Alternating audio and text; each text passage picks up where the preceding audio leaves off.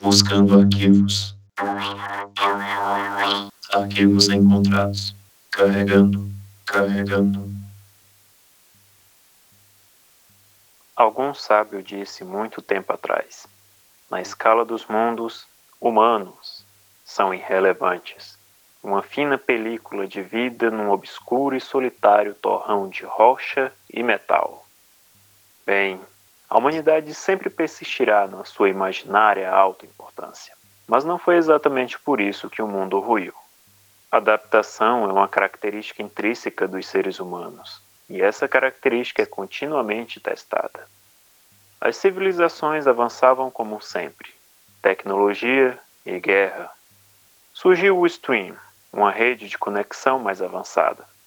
Entramos na era transhumana, onde implantes e próteses geneticamente adaptados deixaram de ser um sonho distante. Até os mamutes conseguiram trazer de volta. Os interesses e conflitos entre nações se intensificavam, e talvez, por conta da guerra na África, as pessoas não tenham dado devida atenção à aproximação dos asteroides. O motivo exato pelo qual a humanidade não conseguiu impedir as colisões nunca foi totalmente descoberto.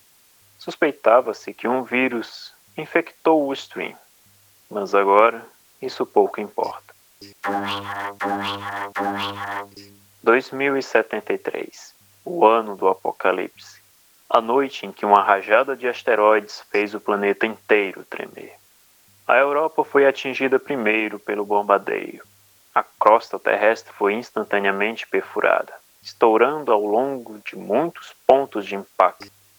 O primeiro na Escandinávia, então ao longo dos Alpes e Itália dentro, para então chegar na costa africana. Enquanto a crosta terrestre se rompia, rachaduras irromperam por toda a superfície do planeta.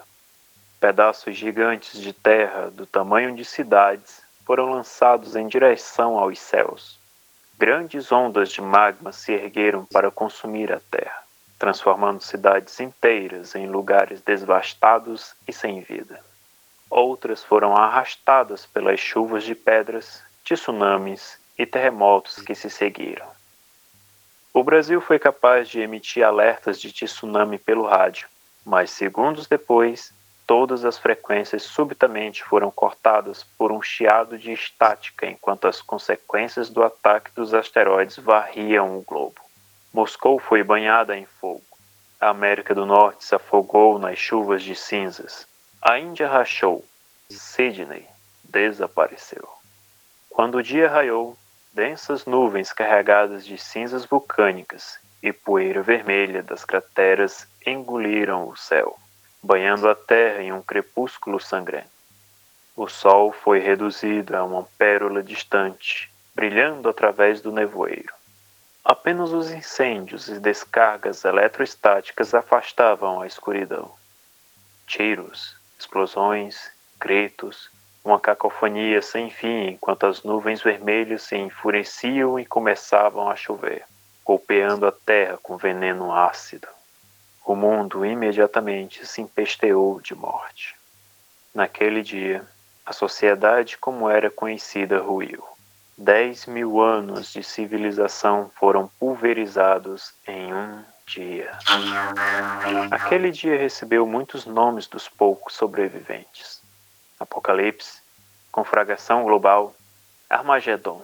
Frases batidas para ajudá-los a aceitar o fim de todas as coisas uma última garrafa de vinho, metal frio contra têmpora, um dedo se apertando. E foi isso. Mas a humanidade sobreviveu. Esse não foi o seu fim.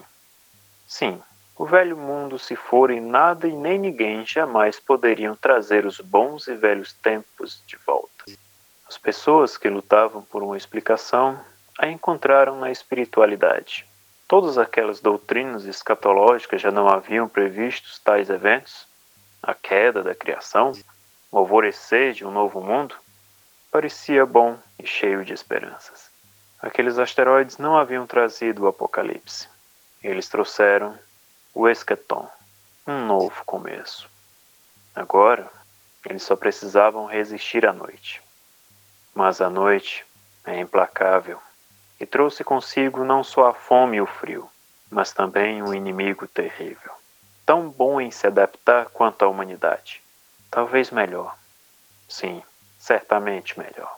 Uma espécie para pôr em xeque a crença de que a humanidade possui um lugar especial no Falha no arquivo. Falha no arquivo. Surge então o Homo de Gênesis. Falha no arquivo. Transmissão encerrada. Transmissão It's the hub.